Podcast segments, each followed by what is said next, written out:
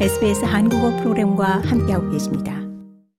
브리타니 히긴스가 제기한 전 자유당 당직자 브루스 레만의 강간 혐의를 다룬 경찰과 검사 그리고 피해자 지원 서비스가 ACT 정부의 독립 조사를 받게 됩니다. ACT 정부는 어제 브루스 레만 기소와 재판과 관련한 잇단 불평과 혐의들에 대한 대응으로 이 막강한 독립조사를 실시한다고 발표했습니다. 쉐인 레튼버리 ACT 법무장관은 Royal Commission과 유사한 권한을 지닌 조사위원회가 해당 조사를 이끌 것이라고 말했습니다. 조사는 증거를 수집하고 다룬 방식과 관련해 ACT 검찰총장과 경찰 간 상충된 주장을 조사하는데 주로 초점이 맞춰져 있을 예정입니다.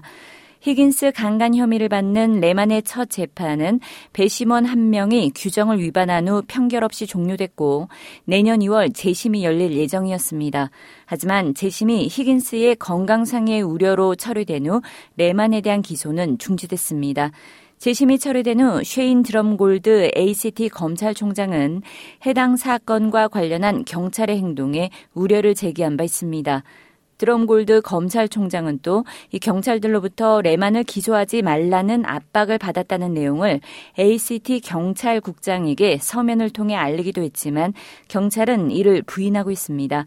쉐인 레튼버리 ACT 법무장관은 해당 조사는 불가피하며 조사를 이끌 적임자를 찾는 대로 조사가 시작될 것이라고 말했습니다. We are establishing a board of inquiry which is the ACT equivalent of a royal commission. 레튼버리 법무장관은 Royal Commission과 유사한 조사 위원회를 설립할 것으로 ACT의 독립 조사를 이끌 것이라고 말했습니다. 이어 현재 조사를 이끌 자격을 갖춘 이 탁월한 법률 전문가를 물색하고 있는데 필요한 정보를 찾기 위한 증인 소환, 문서 제출 강요 등의 모든 권한을 가지게 될 것으로 제기된 혐의에 대한 대응으로 이 조사 결과를 지역사회에 공개할 것이라고 덧붙였습니다.